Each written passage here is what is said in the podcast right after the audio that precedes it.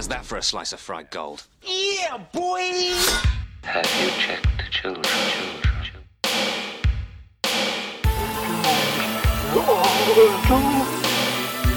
Be one of us. I'm not gonna hurt you. I'm just gonna bash your brains. You're gonna need a bigger boat. I'd buy that for a dollar. There's no more room in hell. The dead will walk here.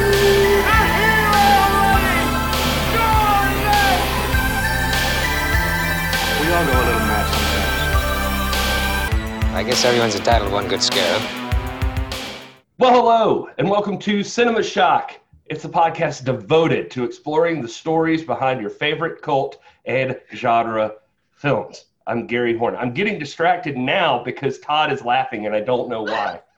Oh, we haven't even started the show. I don't know what po- Todd could possibly be laughing at. I, I looked I looked away for a second and in that moment Gary started his intro and it startled me and that's I was like Uh, did sorry, Gary, Gary, did you even say your name? Did you introduce yourself? Yeah, yeah, no, he did it Now I'm distracted. Now I'm distracted. And Gary did such a good job. I actually cleared the whole thing and just uh, keep just keep it going. It's the fine. intro with no f ups. It's an it's an honest moment, guys. It's I even censored myself on saying fuck ups. I just said f up. Well, I've ruined it now. But You never have to censor yourself here, Gary. This is a censorship free zone. Anyway, I'm your co host, Justin Bishop. That other uh, cackling voice that you hear is our special guest today, writer, comedian, and uh, ah, fuck, I don't know, poet.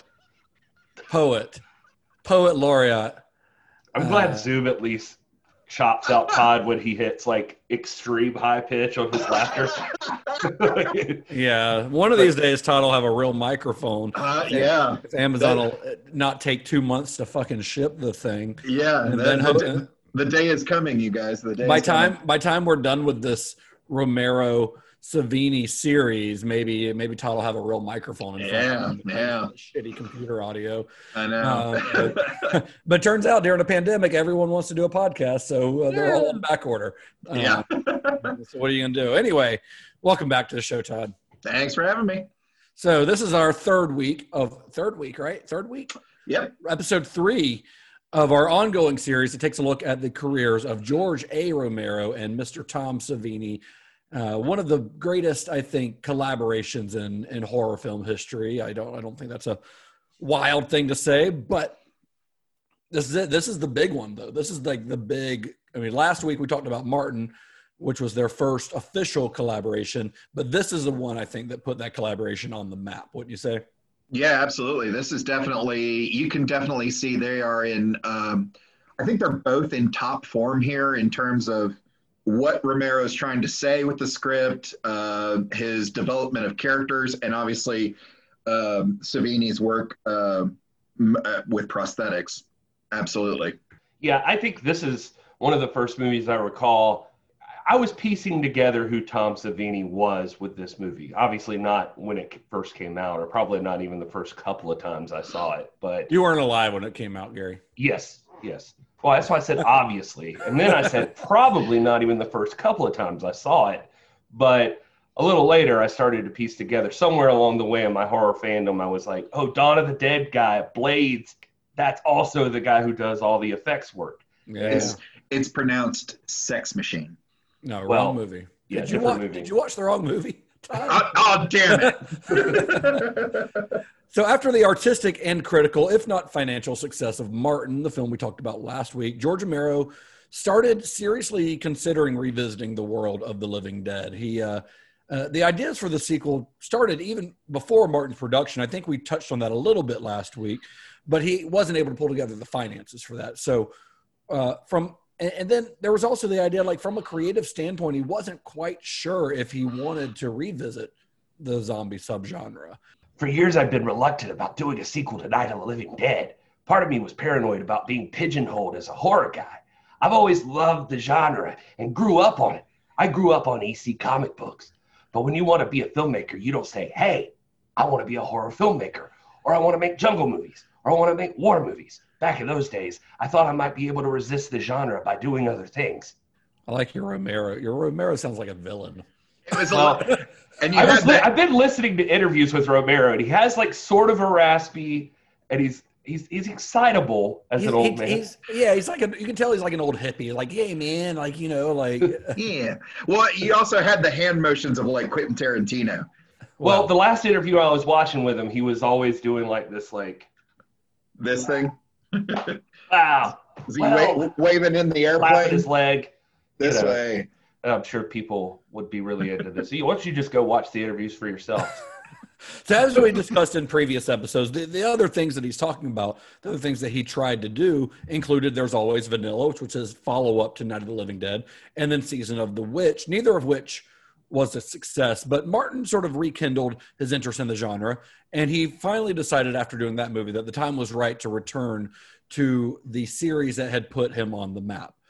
That return would wind up being a film that is considered one of the greatest films of his career, uh, one of the greatest films in the zombie subgenre, and honestly, often considered one of the greatest horror films of all time.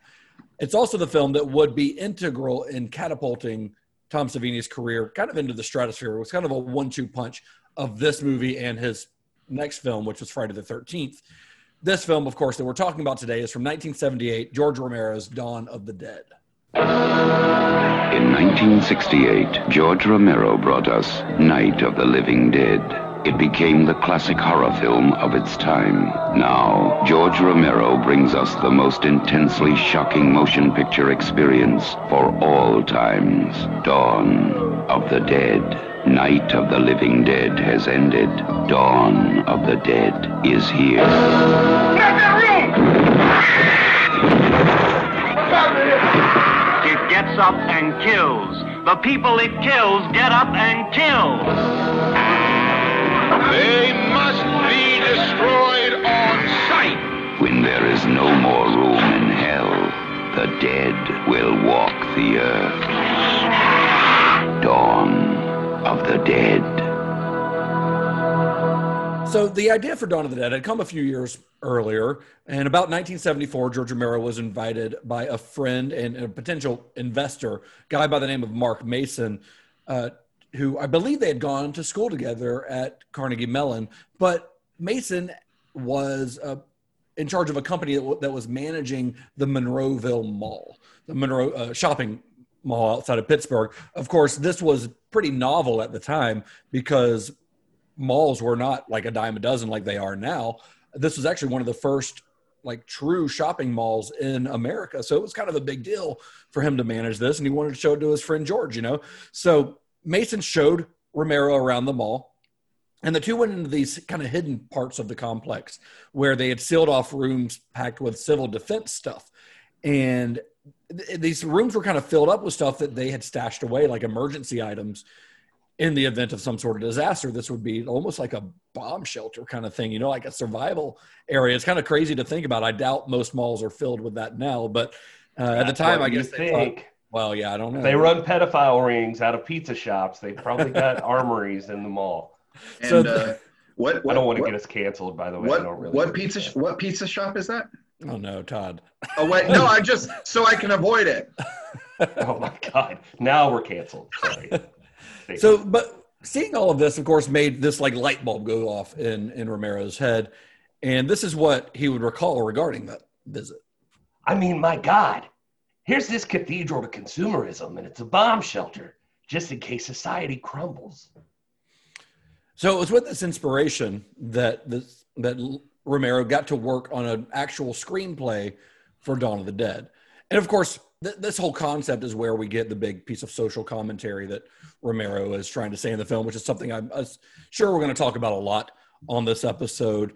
But it's in this case, you know, Night of the Living Dead. What we talked about on that episode is how it had this sort of social commentary in regards to race and even Vietnam, which we didn't get into a whole lot, but it is there as well.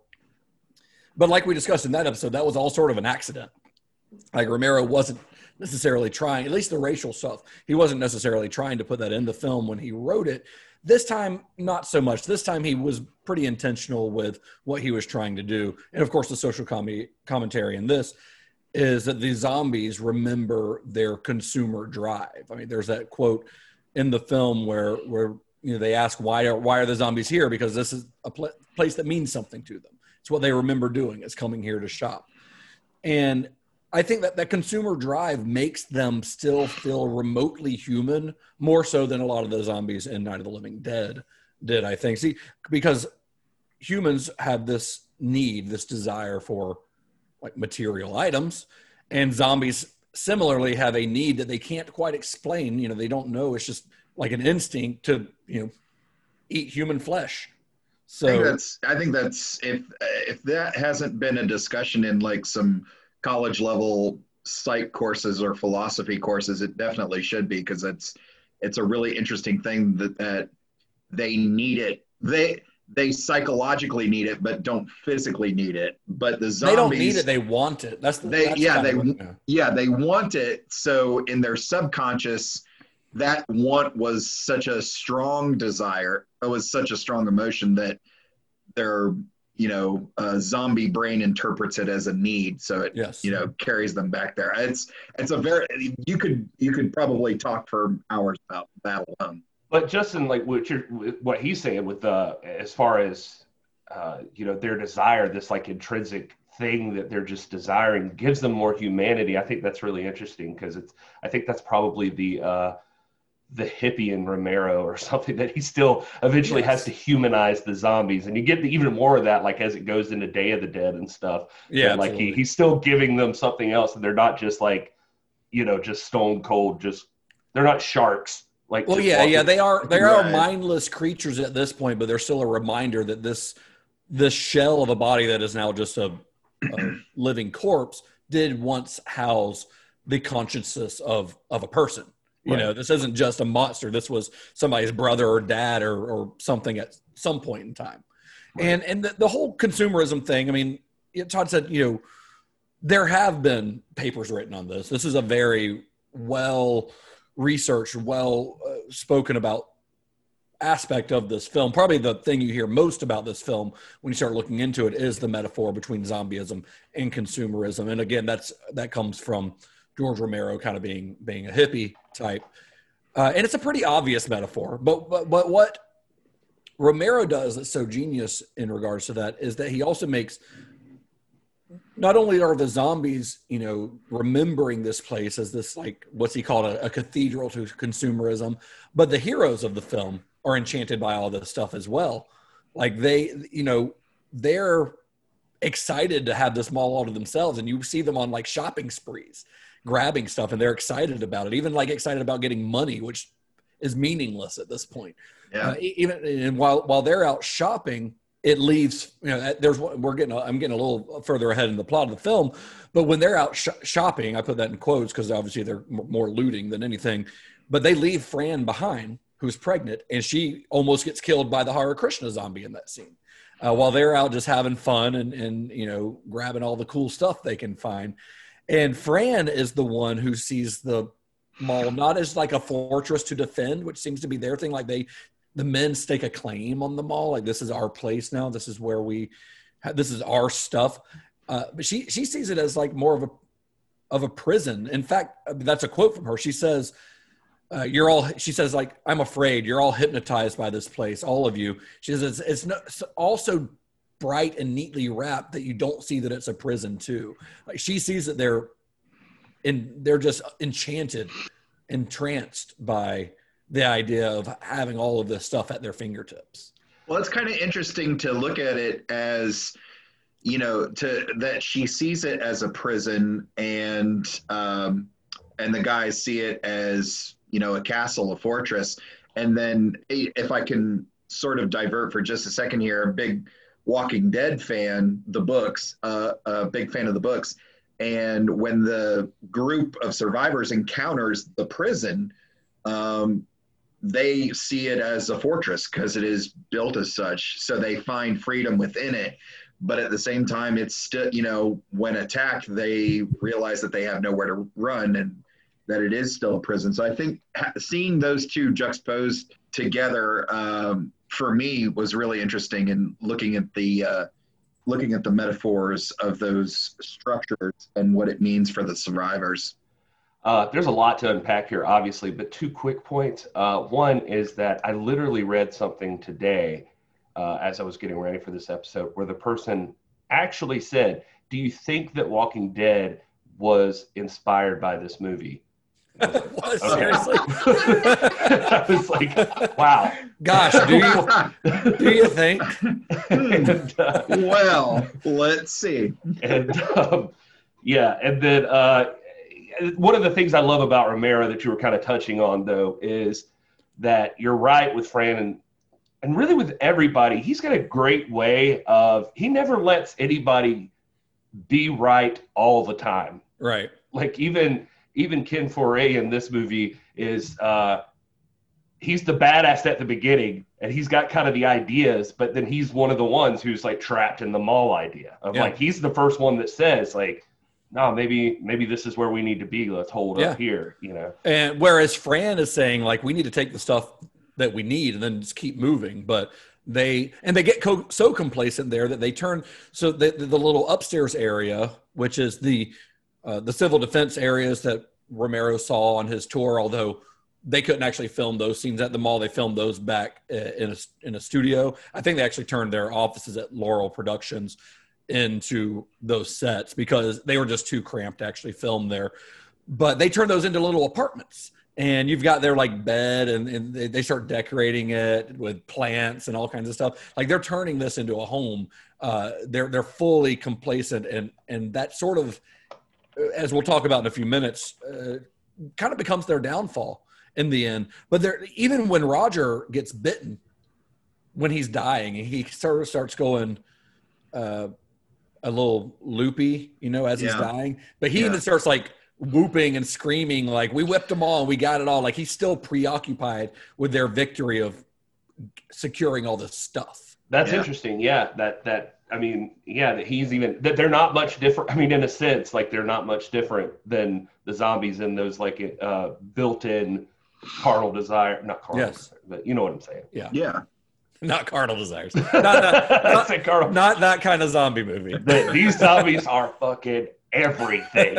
They're just like humping like the poles Horny- on the escalator. Horny zombies. So, not unlike the screenplay for Night of the Living Dead, Romero's early draft for Dawn was dark, bitter, and cynical.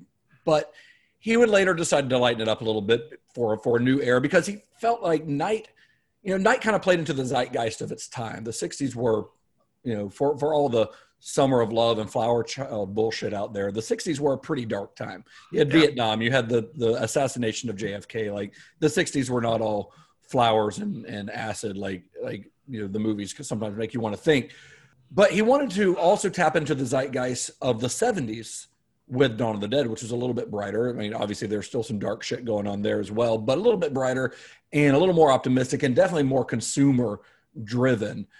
And what he tried to do to kind of characterize the 70s, like he decided that it was this is a quote from him. He said that it was all about rock and roll, splashier colors, and consumerism. That's how he saw the 1970s. So these were the building blocks of his story before he decided on any of the characters or anything else. He was like, this is what this is going to be about. This is what it's going to feel like. You know, you look at things like um, the big boom of uh, products and whatnot after World War II, and it was like, you know, the cars became flashier and, you know, kind of more spaceship like and whatnot. And I think with you know, right there from the 50s into the 60s was kind of like that big crest. And, you know, things had started to plateau a little bit so that by the 70s, you know, we're seeing, we're seeing the, the swing, the, the pendulum is definitely swinging the other way at that point. Yeah. And of course it would get even worse in the 80s, which was the, the decade of greed. But Yeah, a little exactly. side note as well. Uh, we we didn't really talk about this last week, but there were discussions of a sequel to Night of the Living Dead a little bit earlier on. But Romero and Night of the Living Dead screenwriter John Russo kind of disagreed on the direction that the series would go in. So because Night of the Living Dead was in public domain, they both actually legally were able to do their own sequels. Uh, so Russo did a novel called Return of the Living Dead. If that name sounds familiar, there's there's a reason because it was the loose basis for the film that would come out in the mid '80s. Uh, of course, Romero would end up doing this movie. Although this movie ended up being, by Writers Guild terms, not a sequel. Uh, it, it didn't fall into that category because it's it actually never truly references the the events of the first film. It doesn't have any of the same characters or anything like that. So by Writers Guild terms, it actually is not a sequel, even though you know as as viewers we know that it is. But that's and that's why at the beginning you don't see like anything that says something like uh, based on characters created by George Romero and John Russo because Right. those char- th- that's not the case. There are those characters are not there. Yeah. That's that's interesting in, in terms of you know because the first one was made ten years earlier. It's kind of like see and you know Land of the Dead wasn't for another what fifteen years or so. Land of 15, the Dead 17? was no like twenty uh, after this, Yeah, like twenty five. Oh, okay. It was in the early two thousands, but it's kind of like two thousand four or so, maybe two thousand seven, something like That's that. Was- right. That's right. Yeah, it was after. Um, well, it was after I graduated high school, anyway. Um, but yeah, it- you know, it's interesting to think of these as direct sequels when they do take place so far apart. Yeah. Um, like it could take place in any time, but Well, you, you and you kind of have to take that. You you kind of have to suspend your disbelief a little bit because in the time of the story, this would be taking place pretty much. This opens pretty much immediately after the events of Night of the Living Dead. Right. Obviously, by the fashions and things like that, a lot more time has has changed. But Romero wasn't really concerned with any of that, with that kind of continuity. It wasn't important to the story he was trying to say. So Romero and his uh, producer Richard Rubinstein, who we talked about last episode, they were able to get a few local investors involved uh, to fund this new sequel to the Night of the Living Dead. Uh, but the money that they raised fell pretty far short of the 1.5 million that they had projected for the budget of the film. And eventually, the unfinished script, the partial script, ended up in the hands of Dario Argento. Uh, Dario Argento, we we are, are probably all aware of him. Great Italian horror filmmaker, one of the seminal figures of the giallo subgenre of Italian horror film, and he was a huge fan of the Night of the Living Dead. Dario Argento, by the way, before he was a filmmaker, was actually a a film critic, and he was a film critic when Night of the Living Dead came out, and he he was a big proponent for it as a critic at that time. And of course, as we discussed last episode, Argento was also instrumental to bringing Martin to European audiences. And he would once again prove an important part of Romero's career because he helped to get a big chunk of the financing for this new film. His brother and collaborator, Claudio Argento, would become producers on Dawn of the Living Dead. the way George Romero tells that story is like um, that he, you know, had done the mall thing like he talked about, and then had started working on something. And he said it was just like random that he got the call from Dario Argento, and he said that like literally the call was Dario Ar- Argento calling him up and being like, uh, "George, do, do you want to work on another night?" And he's like, uh, "Actually, I am writing something. Like, I send you the plane tickets." Yeah.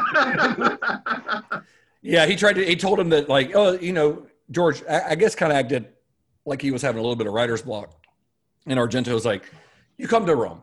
You're right. You're right here." And his, his idea was like, "Hey, maybe a, a change of scenery would end up, you know, would help you," which is exactly actually what they did. Like, Yeah.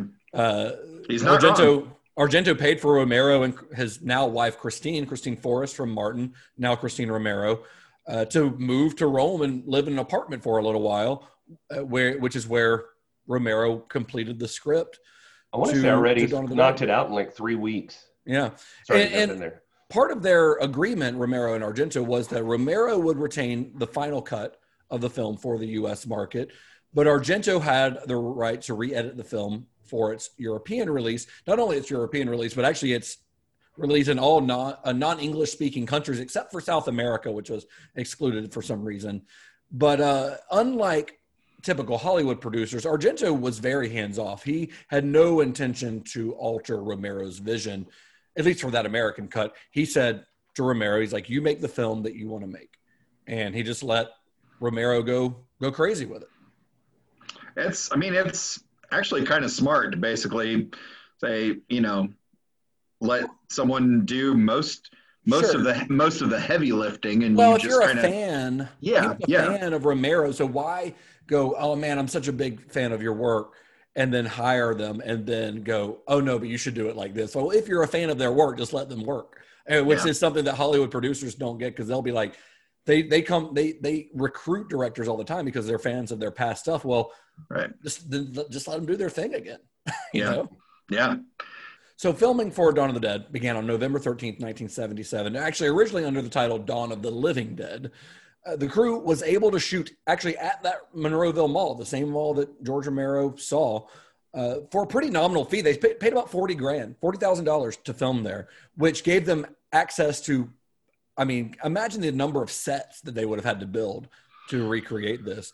But in the mall, they, they were able to access out of the 143 stores in the mall 130 of them were available to them with there were certain restrictions uh, the main one being that they were only allowed to shoot at night when the mall was closed because uh, and, and they, so they would get there like 8 9 in, the- in the evening the mall closed at 9 but there were some bars in the mall that didn't close until like 2 a.m so they couldn't start shooting until 2 a.m they could get there a little earlier start working on makeup and things like that and then the Muzak in the mall would automatically come on at 7 a.m. So they basically most nights could only shoot from 2 a.m. till 7 a.m.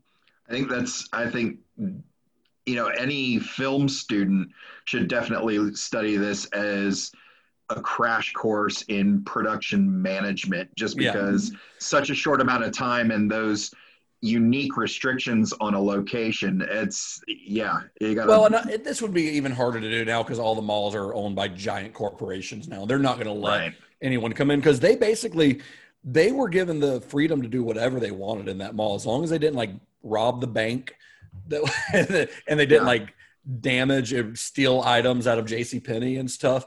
Yeah. I mean, they have motorcycle, a motor, an actual motorcycle gang riding their motorcycles through the mall at the end, and that's yeah. like, can you imagine anyone allowing that now? It's insane. God, yeah.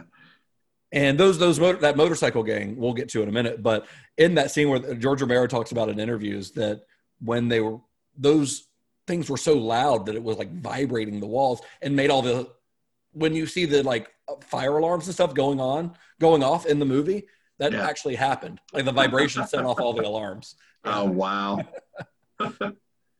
So once again, you know, they've got a location. It's time to start casting. And once again, Romero decided against going the typical Hollywood route. And this, and, and he didn't cast from his native Pittsburgh this time either, even though that's where they were shooting. Instead, he went to New York City, which is where Rubinstein was located. That's where he was based. So Rubinstein helped to conduct the initial auditions, but it was Christine uh, Forrest, Christine Romero, who made the final decisions, giving her the credit of she's credited as the casting director in the film, and she was the assistant director on the film. So she did a lot of this, uh, and especially challenging in the casting process was the choosing of the female lead. So in the decade since Night of the Living Dead, the reason they they wanted, the reason this was so important to them, is because in the decade since Night, several revisionist critics had looked back at that film and characterized Barbara as this sort of typical damsel in distress, you know, including Gary Horn. including modern critic Gary Horn. uh, I believe my exact words is she fucking sucks. yeah, that, those were your exact words. Yeah, and and then of course, and not to mention other females in the film. uh, You know, Marilyn Eastman's character, she stands up to her husband, but she doesn't do a whole lot. And then Judy is clumsy enough to cause her and Tom to die in the film. So the, the women are essentially useless in that film. And Romero took that criticism in stride. So he wanted a stronger woman in this role. So when Chris Romero, when they, they cast Gaylen Ross, she, Gaylen Ross was an acting student who'd never performed professionally before. So she was a very, very much a newcomer. Romero knew he had something special, and he knew that uh, pretty much immediately when they started filming because in the, the airfield scene towards the beginning, he asked her to scream. That's what was in the script, and she refused. She was determined to make her character tougher than your typical horror movie heroine of the time. And she's like, I'm not doing that, George. I'm not going to scream. And he was just like, you know, you're probably onto something. That's probably a good idea. She also like uh, uh, argued to like fight with zombies and stuff. Like Yeah. she was uh, she was very adamant about her character being strong, which yeah, I think pays off. It's a big. I mean, you know, you had some good ideas for for Barbara in the last one with shock and that sort of thing. But it's just nice to see the the woman is just not completely cut out of this. That she's actually also like she starts off a little like lost for a second, like she, she's as in shock as anybody should be, but she's she starts to get a survival instinct too, and Yeah. uh, and she she even has the secondary thing of being pregnant, which is makes it even more dangerous for her. It feels like she's in more danger, and uh, The, it's the, just sta- all the stakes are the stakes are higher. Yeah, yeah. There's just sure. a lot a lot of uh, a lot of depth to her character in this one as compared to like Barbara. Oh, Yeah. absolutely, yeah. And so Ken Foree, who has gone on to become like probably the most iconic of the actors in this film, as far as you know, he he still appears in horror movies. He's a big fixture in Rob Zombie's movies and things like that. And he's the guy who you see on the horror movie convention circuit and stuff. He kind of got his role through a pretty typical audition. But uh, David Emge and Scott Re- Reiniger, who play Flyboy and Roger respectively, they actually they they worked in a restaurant in New York. They were struggling actors, and as many struggling actors do, they worked in a restaurant because they couldn't get acting work. So they worked in a restaurant. Uh, I think Scott Reiniger was uh, maybe a server, and David Emge was a cook. And George Romero came in one night, and that's how they actually met. And and they actually started talking. And Romero's like, "Do you want to come try out for a movie?" And Scott's like, well, yeah, let's do it. And so that's that's how it happened. And he got his friend David to come as well. And that's how they got the two two of the four lead roles in the film. It's just, you know, through their job, through total happenstance. Yeah, the, the the most fun thing about like uh they I, I think I saw this in an interview with David Emge, but they talk about Scott Reiniger uh sliding down the escalator, that that Yeah. would later become like they think that's why like blocks were put it put up there on the escalators. They Because like speculate Yeah. about that, like because of that stunt that he slides down. But and uh, that was a um, that was an improvised scene. Uh, Romero was very open to improvisation on the set of this film and on all of his films because you know we we've discussed this in, in the past, but he shot a lot of material because Romero's favorite part of the filmmaking process is editing, and he likes to have a lot of stuff to choose from. So if somebody's like, "Hey, can I try this?" He's down, like, try it, and maybe we'll put it in, maybe it'll work. And that's a scene where Scott Reiniger was just like, "Why don't I just slide down?" And Romero's like, "Sure, let's do it." That's that's kind of one of the more memorable moments in the film. Yeah, I mean, with with the improv, you can get those you know genuine moments, and I think you know for these characters and for this production, that that kind of lends to the the authenticity of it, especially Well, this when is you're in the part where they're having fun, you know. They're right having- especially when you're talking about them treating the place like it's their own and they're super jazzed about Yeah. you know having all this stuff to themselves Absolutely. yeah It's it's funny. That's one of the exact. I, I've been reading a little bit about just because of watching this movie again, reading a little bit about uh, Ken Foree, and I because I just love that guy. Like, there's something just really likable Yeah, I about love him, him. And great. um, yeah, he, and he talks about that that very thing with with Romero. You know, when he's asked about like his favorite directors, and he lists like Romero and Rob Zombie. He talks about that he has nothing but good things to say about both guys. That they're extremely collaborative just kind of trust you to do your job and uh, where, whereas like a lot of other directors he's worked with have been you know dictators on set and stand here now move here and you know being very you know he almost feels wooden having to do exactly what they say but uh he, he's he's interesting. You know he knew duane jones. I didn't know that until i was reading about him but he knew duane jones from night of the living dead. And he had no idea that the audition he was going to was for dawn of the dead. Uh, but he he you know i think was working off broadway and and just in new york and he took the audition and went and uh, got the role. And he uh, he says he had no idea during the making of this movie that it would mean anything for him or his career he said but you can ask my wife about that i'm generally wrong about a lot of things i thought rap music was going to be a fad so he's like turns out i'm just not good at this but it turns out he it- yeah he becomes like an ultimate cult actor out of this whole thing so More than anyone else. And the Yeah, but, like, characters Scott here, Reiniger doesn't he doesn't do a lot he really doesn't. No. he comes back for the remake of this movie Oh, To is he in like that?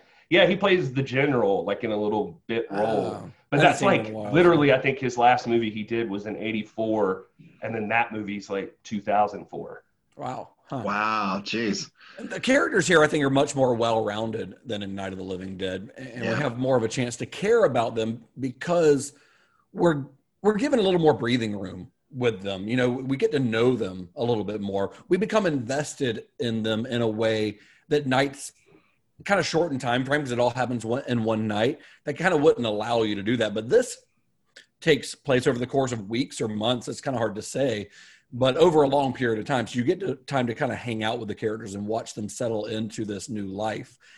And I, I think another part of that is that the death in, in this movie, and Dawn of the Dead, isn't inconsequential. The only death in, in like Night of the Living Dead that you really feel, I think, is Johnny's because of the impact that you see it has on Barbara.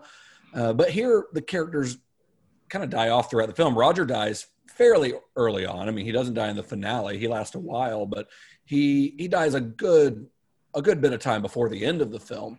Yeah. Uh, you know, of course, he gets bitten, turned into a zombie, and then Peter has to shoot him, and that's a you know at this point they're very good friends, and that's a that's a decision that has a lot of impact both on Peter and on the audience. Yeah, you definitely you definitely feel that. I think you feel that death more than the death of Johnny for, for Oh yeah, I Barbara. think so too, because you've gotten Yeah. to know him more. Yeah, exactly. Um, in in Night, Romero also hinted at the idea that humans are a as as big of a threat to the survival of of the heroes as the zombies, because you get you kind of the infighting between you know, Duane Jones and, and Harry Cooper, things like that, but especially, of course, the the redneck posse at the end of the movie who ends up killing our hero. Right. Uh, but here, his his intentions are pretty clear regarding that from the very first scene, because one of the very first, the, the opening of this movie is one of my favorite openings of a horror movie of all time. It it immediately puts you in the shit, like it is chaos Yeah. immediately in that uh, in in the the newsroom where people are just yelling at each other and there's misinformation and like it's wild, like it just throws you right into it, into the middle of of this chaos. I kind of dug that because it's like I in- love in, it. In night, they're they're also like constantly like, there's a TV, like we got to get on, and what's the news saying, and stuff like that. It's just it's cool to see, uh, and uh, obviously there's infinite amounts of different places the in different angles this has been explored from now, but it's just cool to see in the sequel that goes to the exact like the other side of things. Like, Yeah. Just uh, you know, and, and really in, in Day, he's going to do the same thing. Like, where are the three places? Like, we're at ground level, then we're in like the media area, and then we're like in the army, basically, you know, in Day. So, Well, you And- see, even even in the uh, even in Zack Snyder's remake, he kind of does that, paring it down at what ends up being the opening title sequence, op- the opening credit sequence. It's it's uh, it's a lot of that news footage, and you know, from different angles and all over the world, so that you get. If, for some reason you're unfamiliar with the world of Dawn of the Dead, by the time the opening credits are done, you have a good overview of what state the world is in. Yeah, I mean, and, and this the opening here kind of does that same thing, but he's also introducing you to characters because you meet Right. Gaylen Ross, you, you meet uh, Flyboy in that first scene, Fran and Flyboy, and then in the very next scene, you meet the police, you meet Roger and Peter, and in that scene, one of the very first characters you meet is this shitty racist cop who's just relishing at the idea of being able to kill brown people without any consequences, and he Yeah. he throws out every like racial slur in the Yeah. book and immediately that's like romero saying listen the zombies might be sort of like monsters but humans are pretty shitty too Yeah. and, and that's a concept that rings kind of goes throughout the entire film all the way through the finale where the biker gang becomes the biggest threat to survival that our pro- protagonists have probably faced yet even more so than a lot of the zombies yeah. and the thing is that that that finale ties into the film's views on materialism as well, because the the bikers aren't initially a threat to the lives of the heroes. They're not hunting them. They're they're killing zombies. You know, yeah, they let zombies in, which is you know kind of fucked up, but it's because they want to machete their head off while driving by on a motorcycle, which sounds fun. Yeah. but they are a threat to our heroes' stuff. Yeah. They're a threat to the stuff that they they now see as theirs because and that's proven because the final showdown is really kickstarted by Flyboy's desire to protect their stuff. Like when he rings out that first shot, he you know he aims his gun and he says, "This is ours. We took it," and that's what starts the fight between them and the bikers. It's not the zombies. It's it's Flyboy wanting to make sure that they don't take his stuff. Yeah, the the monument to cons- to consumerism. Yes. Yeah. So for the rest of the parts in the film, you've got your leads, but for the just like in his previous films, Romero relied on friends and family and, and willing strangers to fill the roles. And and most of the bikers who are in that final scene, who by the way were not in the original script, that was added during filming. That was something that they added later on. They were played by a real life motorcycle club called the Pagans, that's based in Pittsburgh. Yeah, so they had and they were apparently really nice guys, but you know they were an actual motorcycle gang. That's There's cool. honestly something to like the friends and family kind of thing that Romero has going on with a lot of the casting. I feel like, it- Yeah. I don't know, it makes it feel different. It, it almost seems like It definitely people has a more regional filmmaking, like independent filmmaking yeah, feel to it. Well, you- exactly. And I think I've mentioned this before about how, you know, some of those directors, and you can look throughout their careers, they end up working with a lot of the same people. But, you know, when you're so tied to, uh, you know, a geographic location like Pittsburgh, Pennsylvania, you know, you, you can't help, you can't help but bring your family in on Yeah. what you're doing. So, yeah, makes sense. Um, most of the extras I saw, you would get, uh, you would get a uh, what was it? It was a dollar in cash, a donut, and a Dawn of the Dead T-shirt. That was your pay. I would do that. I mean, I would do it too. Just for a chance to be a zombie. right. I Exactly. mean, you don't even have to give me the donut, but I'll take the donut. I will eat that donut. I will eat the donut. So Tom Savini, having worked with Romero on Martin, was hired as the film's makeup effects supervisor, but he would also volunteer for an on-screen role as well. Uh, he played a biker named Blades, and his his assistant, a guy named Taso, played Sledge. Is the the guy's name? He's the guy with the sledgehammer who ends up getting like his stomach ripped out Yeah. by uh, it- by the the zombies, which is a great effect, by the way. They the way they did that is they built they had like this rubber chest that they built, and they went and got a bunch of pig intestines. Taso went and got a bunch of pig intestines, and they put them on Taso's stomach, put the fake chest over it, and then let the zombies like tear at the rubber chest, and they're taking out like actual pig intestines That's and eating them. Super gross. That's Well, that's awesome. ki- they did that. They did the similar thing in uh, Shaun of the Dead, didn't they? Using pig intestines? Well, I mean the similar effect where Oh you yeah, got, yes. you got the body stretched out and it's Yeah, that one's a little more elaborate, but yeah, yeah. this Shaun like- also works at Foree Electronics, just for the Th- Yes, let's not go through every Let's uh, let's Romero right reference and I Shaun of the wrote them all down.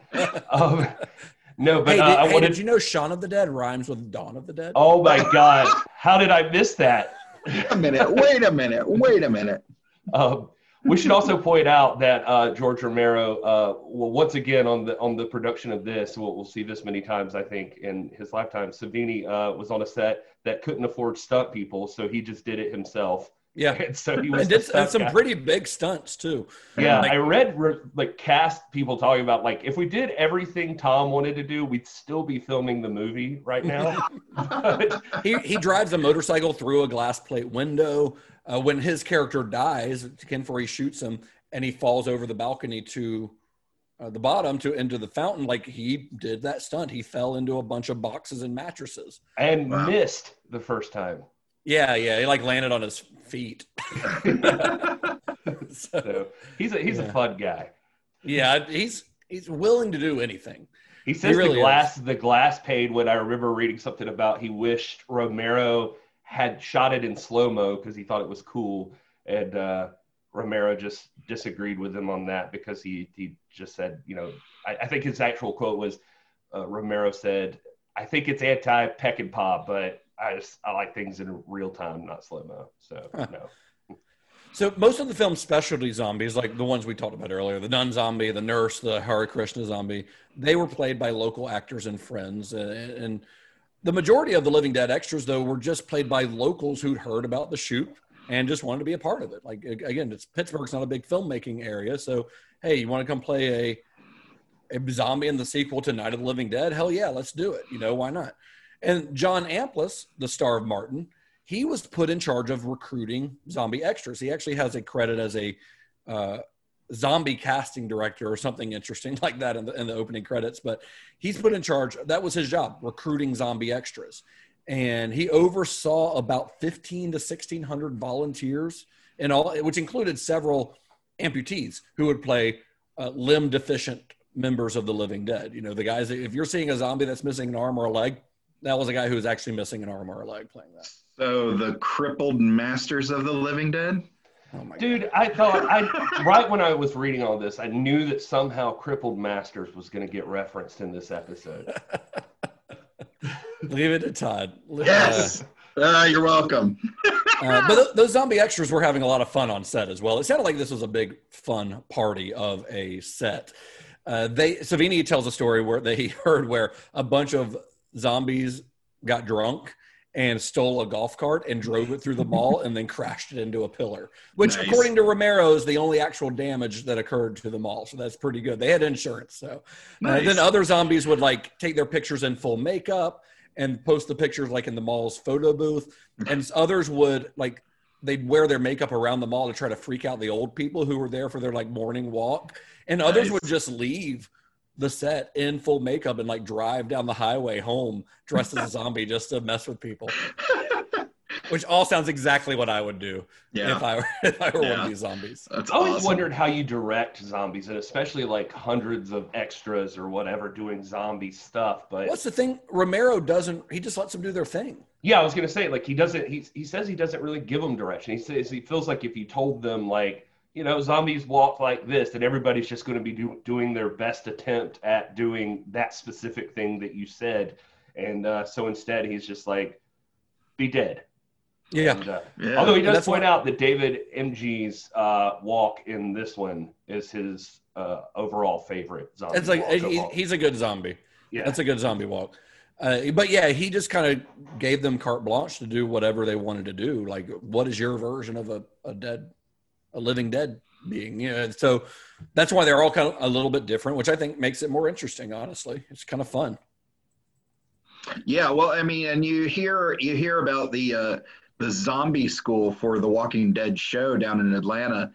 That you know, it's it's actually like they put these new ex, you know extra these new actors like through this rigorous thing to make sure that they get this uh, you know to that they get consistency across the board. And I wonder if they're losing a little bit of uh, artist, you know, a little bit of creativity by doing that. Yeah, um, maybe. So Savini and his team of eight assistants followed Marilyn Eastman's basic approach to uh, to make up for most of the zombie extras, which basically is they apply blue or gray face paint on them to, to make them look dead. But uh, by the way, a little side note: one of those eight assistants was a guy named uh, Joseph Pilato. Joe Pilato.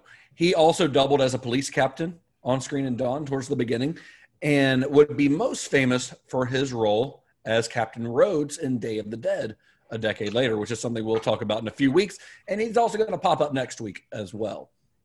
For the specialty zombies, though, the, the makeup was more elaborate. Uh, they used, you know, foam latex wounds applied to actors' faces, things like that.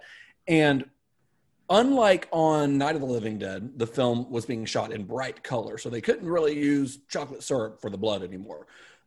Instead, the blood in this film has this kind of cartoonishly bright red color, a color that Savini initially objected to because he thought it looked phony, or as Savini put it, looked like m- melted red crayons. Yeah, I think it I, d- read, I think they were using blood packet, or the blood packets were a mixture of uh, food coloring, peanut butter, and cane syrup. Yeah, yeah. Karo syrup is a pretty typical, uh, pretty typical fake blood base.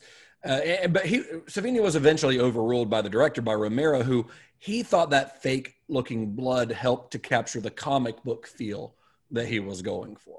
And I imagine I'm just going to go on a limb, and I'm going to imagine that producer Dario Argento was pretty happy with it as well because that's the exact color of the blood in Argento's That's the movies. that's the blood of Italians. That's what Italian blood looks like. and the bigger challenge, of course, was going to be the film's gore effects. Romero knew that he'd never be able to equal the sheer terror of Night of the Living Dead, and he never even intended to try. This is not the kind of movie he was trying to make this time around. Instead, he opted to just go with over the top kills, starting with one of the very first one in the film, it was, which is a, a guy's head exploding. Like that's one of the very first uh, things that they did. So that scene, the head they made they made a plaster cast of Gaylen Ross, who plays Fran, which was originally supposed to be used at the end of the film, which we'll talk more about in a minute. And what they did is they filled the head, this plaster head, with food scraps. They in that particular scene they painted it brown because he was playing a Puerto Rican and put some like a beard and stuff on it. They filled it with food scraps and then shot it with a shotgun. That's so that's how they did it. So Movie also have to ask, do you guys have any favorite like gore effects or kills in the film? honestly that effect that you just that you just shared the exploding head um I- i'm i don't usually audibly uh respond to films that much but that one got an oh shit out of me Straight up, dude. Same for me. It's been so long since I've seen this movie, and I don't know why. Just life gets gets away from you sometime. The years the years keep coming and they don't stop coming. the uh, it had been a while, and for some reason I just wasn't ready for it. When it, yeah especially when you go from like Night to Martin, and then all of a Yeah. sudden in the very first few minutes of this movie, a freaking head blows up. Yeah, I, it's- I it's- literally was sitting on the ch- in the chair, just like, oh shit. Yeah, that, es- that escalated quickly.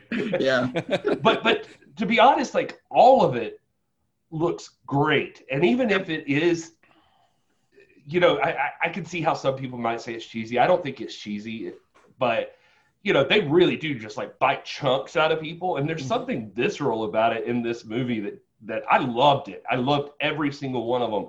Uh, but if I had to pick a favorite, I'm going to go helicopter zombie. Helicopter zombie's a good one.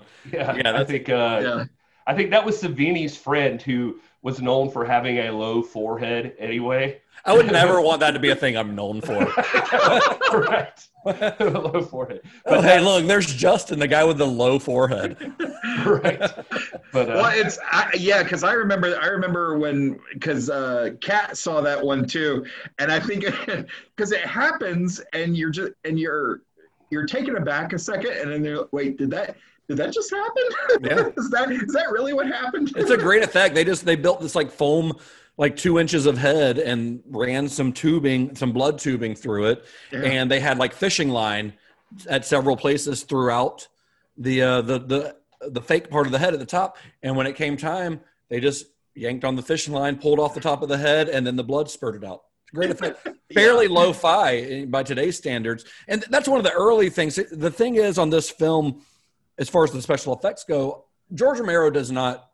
He didn't storyboard. He knew he wouldn't have the time or the budget to storyboard, so he wrote his script out in like heavy detail. It's a very long script because he wrote a lot of the action in detail, especially in the first half.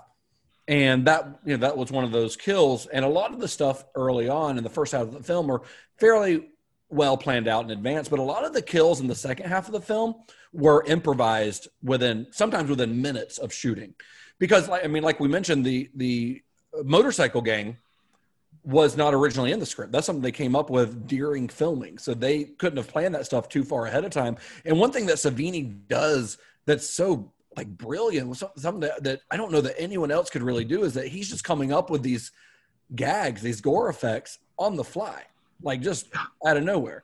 You know, like like one of my favorites is uh, the story where they so they figure out towards the end of the film that Roger's running around. He's got he he ties a sweater around his waist, and then they realize in the next scene, oh, it, just in the chaos of everything on set, they forgot to have the sweater on him.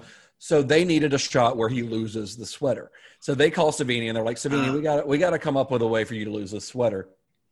And they get John Harrison, who was a friend of Romero's, who we'll talk actually talk about more next week. But John Harrison uh, was mostly known as a composer, but he was on set. They got him to they put him in zombie makeup, and they're like they're they ask him, hey, can you be a zombie? We need somebody in this scene, and they got like in two minutes. Savini just put together this effect. Savini happened to have a retractable screwdriver in his arsenal.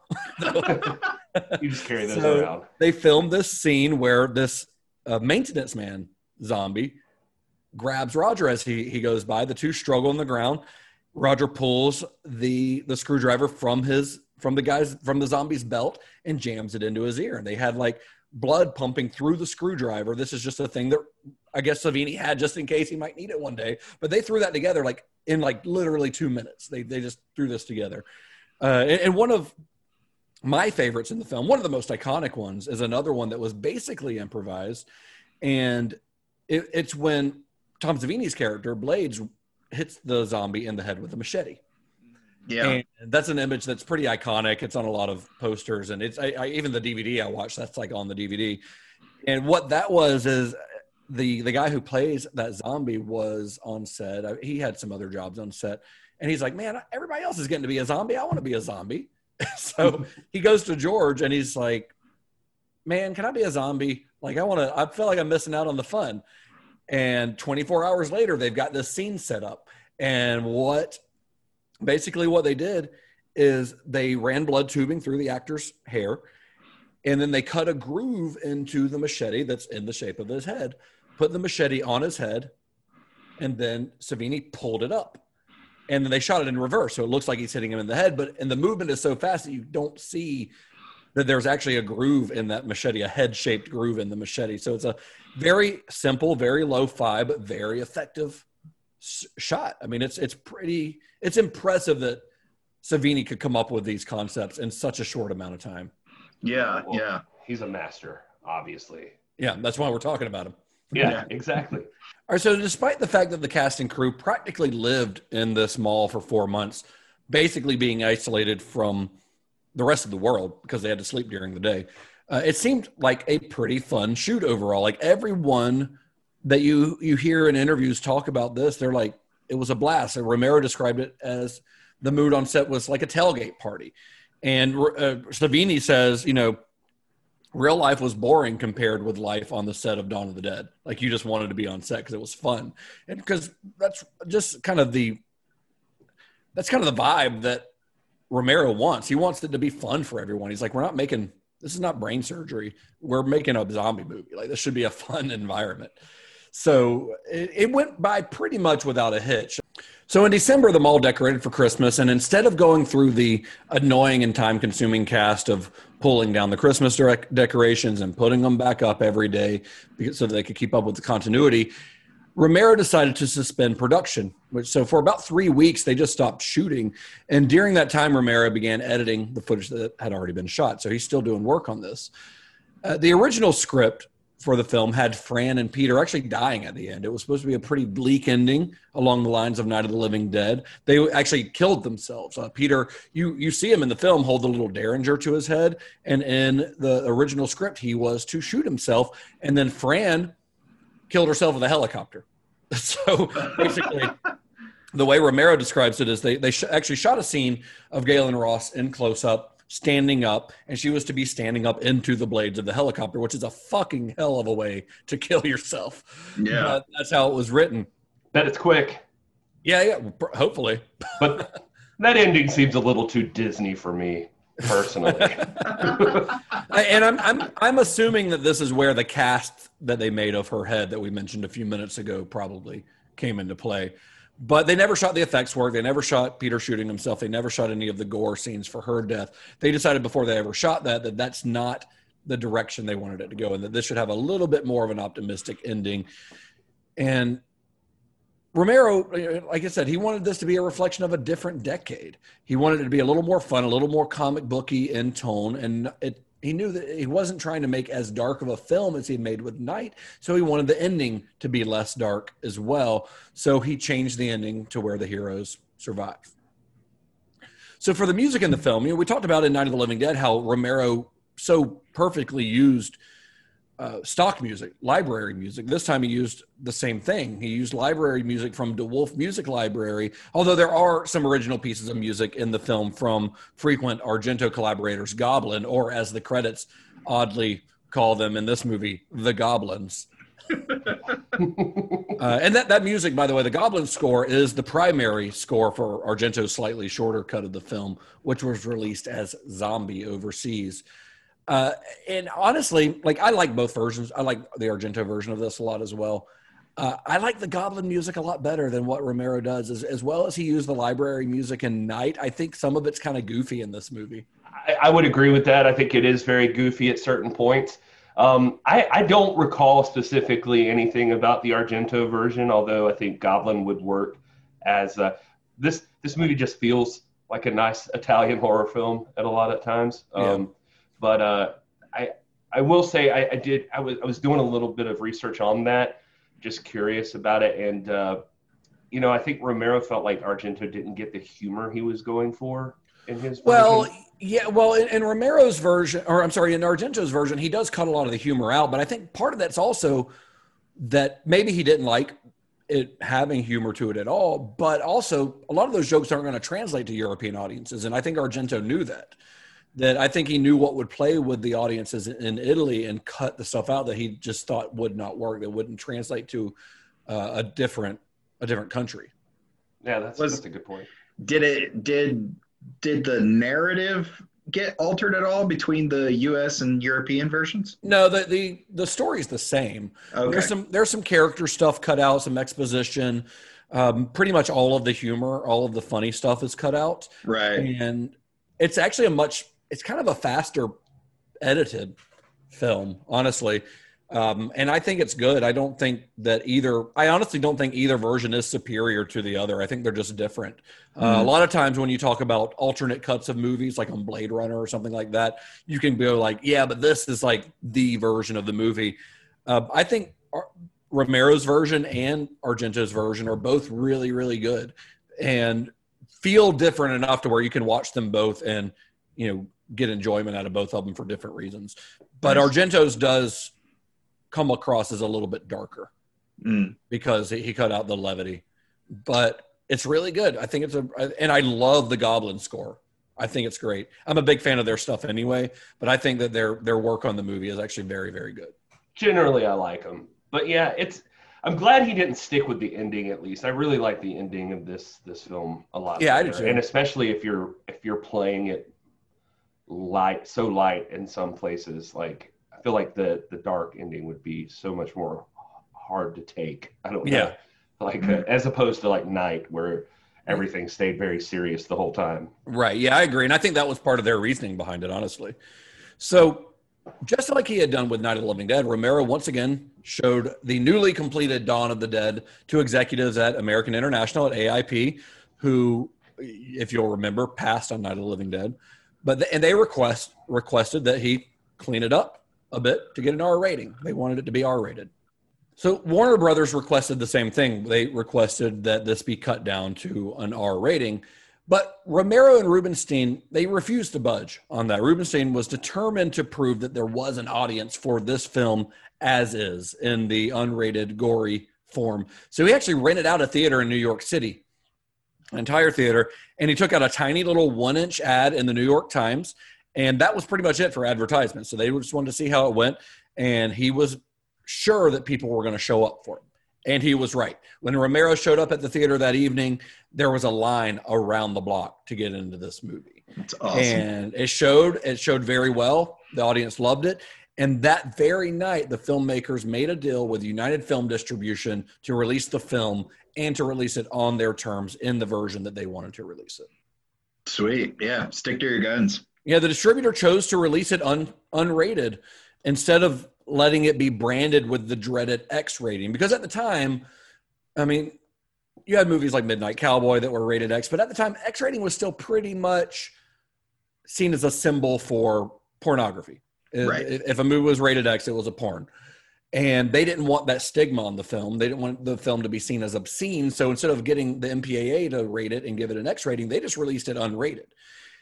So because it wasn't released with a rating from the MPAA, that meant that some newspapers wouldn't print ads and General Cinema Circuit refused to book the film at all. But aside from those two things, the release was still a major success.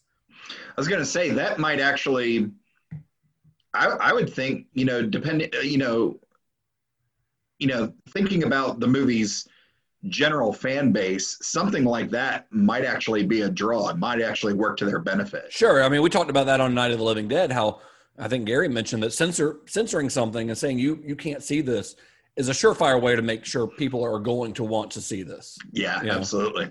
I So- generally feel that way about most things, yes. So because uh, Including when you hide your, your wiener in those pants. I just that was my go-to. I don't know. Sorry. I don't know why that's your go-to. Because because it's it's very well known that Gary definitely wants to see my wiener. So, in its first week uh, after opening, April 1979, the film raked in $900,000, and that was only in New York City. It played in 68 theaters in New York City, made almost a million bucks. It made enough in its opening week there, in, just in New York, to basically pay for the film and for its advertising. Like it was all of a sudden, it was immediately profitable, basically. That's Uh, awesome. combined with the overseas sales because it was released in in Italy like seven months before it was released in America. That's why a lot of times when you when you look this up like on IMDb, it's listed as a 1978 film, even though it didn't come out in 79 here in America because it was released in in the latter half of 1978 in Italy. nice. So it continued to do well in the following weeks, uh, not only in New York, but across the country. And reviews were really good too. Roger Ebert, who you'll remember, wrote a pretty damning review of Night of the Living Dead. He called it one of the best horror films ever made in his review. And that's a pretty common thing to hear about the movie. Like you, if it, this movie oft, it always gets listed on, you know, a list of the greatest horror films of all times, and and even more often on list of the greatest zombie films of all times. It is generally considered, I think, George Romero's greatest achievement. It's his most popular film, I think. And I mean, why do you why do you guys think that is? Why do you think that out of everything else that Romero has made, this is like the one? I mean, Night of the Living Dead, obviously very groundbreaking, but this one I feel like has an even bigger fan base. What do you think, guys? Think it is about this movie specifically that, out of all of his filmography, that people have just latched onto? I think because, and we've talked about this, uh, or I've mentioned this before in different things with both you guys, but I think you know when you look at when you look at most narratives as being a combination of three different elements: plot, story, and characters. Uh, this one nails it, uh, na- nails all three of those elements. You know the the commentary on consumerism uh, in America. You know you've got two hours of of solid plot and you have such a condensed cast in these you know four i'll say four uh, main characters in this condensed area that uh, we really get to see a lot of their development over time uh, over the period like you said of, of weeks potentially months uh, in this one area that it hits all of those things. And you know it's definitely it's definitely a, a conversation starter of a movie of hey what would you do if which gives it uh, which gives it uh, longevity i think uh, just because you know there are still shopping malls today and Yeah, there's some. uh, yeah there's there yeah there's some They're on their way out. yeah They are also zombies now. Yes, Yeah, they right. are. They are the living dead. Um, but yeah, I think this one just hits all of those three primary elements so well that it gives it that longevity that most films lack. Yeah, I think it's just one of those lightning in a bottle things. And I think Romero, God, I was watching it this time, just like looking for signature Romero stuff. And besides, like the uh, ones we're talking about, like the bigger ones with, with consumerism and that sort of thing. I mean, I feel like he's throwing stuff in this movie all the way through it. There's like a segment where the zombies get in. And uh, by the way, he calls them, they actually get called zombies in this. which Yeah, yeah, nice. for the first time in a Romero movie. Yeah. Um, but there's a point where they like invade. I think it's like right when the biker gang and uh, busts in, but they like knock over. Uh, no, yeah, because it is the biker gang. They're attacking the zombies, but they like knocked out a teepee at one point and then attacked this lady wearing like full like I mean she seems like she's kind of dressed in African uh, apparel and like has like they're ripping the jewelry off her neck and the stuff off her and I was like man I feel like he's really like he is just throwing it all in right now Yeah, like he's just yeah. like I would I would give you some damn symbolism if it's the last thing I do but uh well and, and in fairness with Ebert by the way I meant to say this and I muted myself but Ebert's review was really more about the fact that there wasn't a rating system at the time. Um, Sure. Yeah, you- we talked about that. Yeah, well, and I'm just saying. I mean, we we're talking about he was kind of harsh on Night of the Living Dead. He actually likes the movie, I think. And if you go back and look at the review now, uh, I mean, his review now says three and a half stars, and he said at the time he didn't even rate it because he he enjoyed the movie, but he thought there was something more important to be said about the fact that there were children like in the screening, and that wasn't the place for them. And then he felt like he wasn't even actually getting to review the film to Right. warrant like a rating. But I just want to be fair to old Raj because sometimes Hey, we love hard on him. Raj. We love Raj. He's he's he's one of the he's cited as one of the greatest, you know, movie critics of all time for a reason. We love him. Right, Uh, we don't right. always agree with him, but we love him. Yeah, Uh, exactly. well, I think one thing that you guys haven't touched on and, and why you think this movie is so well beloved is that it's just a lot of damn fun.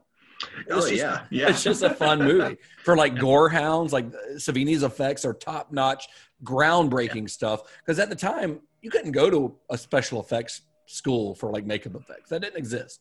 There, it exists now. Tom Savini has one in Pittsburgh that he runs, but at the time, like Savini had to teach all of the stuff to himself. He just had to figure it out on his own, which is school's, amazing. by the way, it's making some badass face masks for everybody. Yeah, yeah, it's like the like the Jason masks and stuff. Yeah, Yeah. Uh, but I think that's one of the things that draws people to this movie, as opposed to some of the other Living Dead movies, is that this one's just really, really fun. It's a blast. It's it's uh, it's colorful. It's comic booky, just like Romero was going for. You know. I was I was thinking of fun. Um, it, it made me wonder too. Uh, what what maybe you know more about this? Like what happened with him and Russo? That it they just couldn't get on the same page exactly. Yeah, I'm not sure exactly what their disagreement on it was. I, I couldn't find much more information about that, other than they just didn't didn't agree on the the direction. I, I I wonder if it was just that Russo really wanted the zombies to start yelling for brains. that was it. Romero's like, no, No, no brains. because I mean, if you look at it, it's like I, I, I would have I would have bought that like Romero's trying to keep some seriousness or some like grounded a little bit more, and Return of the Living Dead like goes a little more off the wall and stuff with like Tarman and all that stuff. Like you can almost buy that, except that in Dawn, Romero's obviously having a lot of fun too, and so like he's not opposed to blowing heads up and chopping them off with helicopter blades and Right. stuff like that. So I, I, I don't know. I was, I was interested in that. Well, I, I think another thing with this film is that this is, I think this is the time where Romero really embraced his legacy. You know, like we talked about in those films in between Night and this one, that he was sort of trying not to make a horror film. You know, he was trying to avoid being pigeonholed as a horror filmmaker. But here he decided he like he embraced it. I'm a horror filmmaker. This is what's going to pay the bills. It's going to let me have fun. This is it. Uh, and he would make some other non-horror films, not many, but he would make some. Uh, but he primarily played in the playground of the horror genre until his death in 2017. And with, with Night, he created you know the, the modern zombie film. But with Dawn, I think this is where he cemented himself as king of the zombies, George Romero. Uh, and, and he included that over the top gore that is typically associated with zombie movies. Yeah, I think that one of the things that's made zombies, I mean, there's a ton of things, and, and you could argue all day long, not even argue really. I think most people would agree, like zombies are super played out. Or every time I, I, I submit myself in that position, like somebody makes a zombie movie that's really badass, and I'm like, oh, you can still do things with this. But uh, that out of the way, uh, one of the fun things about zombie movies that you always think of is, yeah, how many different ways you can murder a zombie. And so I guess it gives you like some kind of a catharsis, like you got decide to like just like fuck somebody up. like you can Yeah. feel better that it's a zombie and not a real human being. Like it, you feel like a little more okay that it's that it's a monster. Yeah. Oh, yeah. But uh, there's that part, and uh, I don't know, man. Maybe maybe there's something to do with what we talk about with movies like Halloween and that sort of thing. Like where Night is located in a cabin in the woods sort of feel. Uh, there's that still feels a little distant and uh, from from like normal society, or it can. You can separate yourself from that. Whereas in Dawn, he is setting it right in the middle of the city, like right in the thick of it, like where all the people are, where you would feel like surely, surely in Pittsburgh, they'd shut this shit down fast. right? Like they would everybody Yeah. quarantine and they would close off things. Well, they're they're more in the city at the beginning. They're more in the suburbs, I guess, when they're in the mall. But that, that's also sort of turning what Night did on top of its head. Like in Night, they're in a farmhouse and they're being told by the radio and the TV that uh, get to the cities for safety. Yeah, And then a you point. find out. Then you find out at the very beginning of this movie in that newsroom that hey, all of these safety zones that you're telling people to get to might be run run over, and the the characters in this are working to get out of the city because it's more dangerous, and they're on their way to the country when they come across the mall. Yeah, yeah, and then and then, but then even then, when you land in the mall, like the mall, at, at especially, you know, going into the time that this movie was going into, it, it would be it would become like a central spot for humanity to be in, you know. So uh, maybe you could just feel something there too. So Dawn of the Living Dead went on to gross $55 million worldwide, which is the equivalent of about $218 million today. It did very well. Uh, and as we mentioned before, one of those international releases was Dario Argento's cut.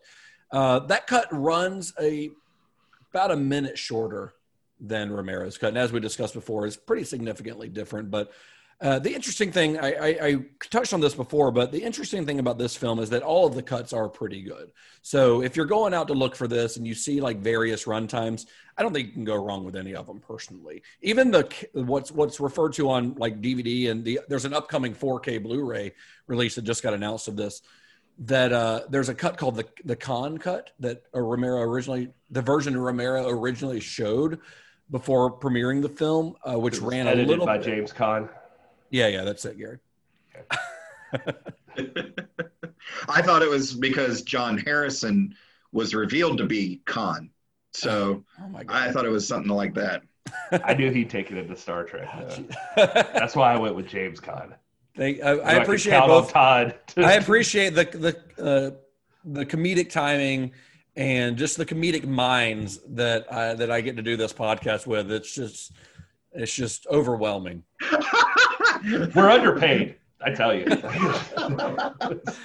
Oh man! So United Film Distribution head honcho Salah Hazen Ha- Hazenine. I'm gonna fuck that name up. Hazenine, Hazenine, Hazenine. Salah. We're gonna call him Mr. Salah. Yeah. Anyway, he was very that. happy. He was the guy who who made the deal in the theater that night. He was very happy with the results of the film, and he signed Romero and Rubinstein's Laurel Group to a three picture deal, which would include Day of the Dead and an unmade film called Invasion of the Spaghetti Monster, which of course is a, a harkens back to that idea that they had uh, prior to the Night of the Living Dead. It's kind of a sci-fi spoof. But the first of the Also, a lot about Italian racism.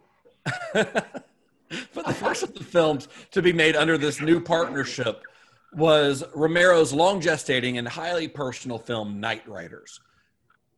But that's a story you're going to have to wait a couple weeks to hear. We're not talking about that next week. We're going to skip to we're going to skip that for now because next week we're taking a kind of a weird little detour on this this journey of Romero and Savini's careers with a film that was not directed by Romero. It's the only film we'll talk about in this series not directed by Romero, but it was created by a group of people who all met while working on Romero films.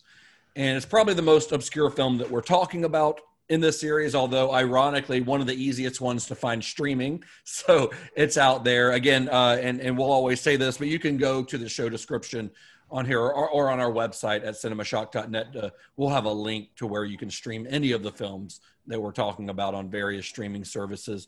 But the movie we're talking about next week is from 1979, the year after after Dawn of the Dead. It's a film called Effects, and it stars Mr. Tom Savini himself.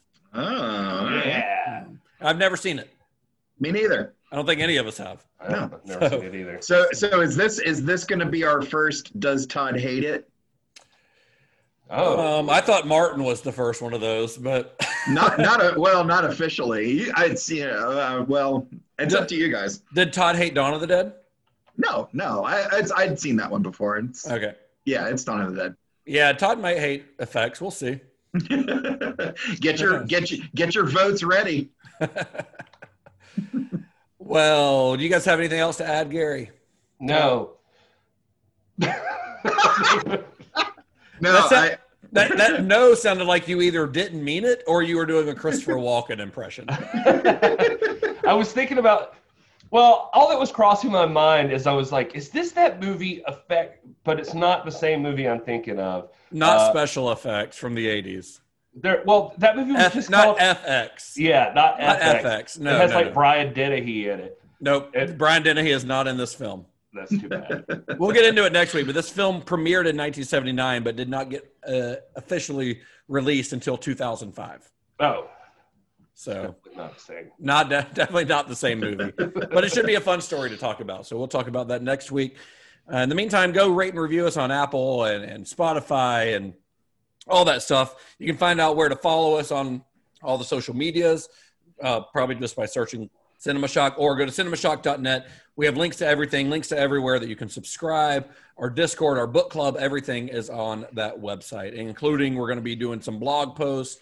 We're going to have some special guest writers and things like that. So that'll be your central hub for all things Cinema Shock, including links to where you can find the personal social media uh, accounts of all three of us me, Gary, and Todd. I'm at. This is Gary Horn. I'm at Mr. Todd A. Davis on Facebook, Twitter, and Instagram. And I'm at Justin underscore Bishop. Until next week. May the wings of liberty never lose a feather. I like the thumbs up, Gary. Yeah. It's going to translate well to the audio version of this. Well, it would have. Nobody would have known if you'd have just kept rolling with it. That would have been a special. That's like Easter egg for video versions. You know what? Be excellent to each other, unlike what Gary's being right now, which is an asshole. Johnny has the keys. Oh, no, Todd. No. No. Yep. No. We- until No, you guys until, it. until you guys figure out what Out I'm saying the by Johnny has have the rolled- keys. You could have rolled with like when there's no more room in hell, the dead will walk the earth. I mean, that's oh, a pretty no. iconic catchphrase No. or quote No. that you. Johnny has the keys. Johnny has the keys. That's not it. No, we. It's not our job to come up with your sign off. I know. I've come up with my sign off. It's Johnny has the keys. And it'll be a T-shirt someday. Uh, stupid. Let's end this. All right. Bye, everybody. Bye.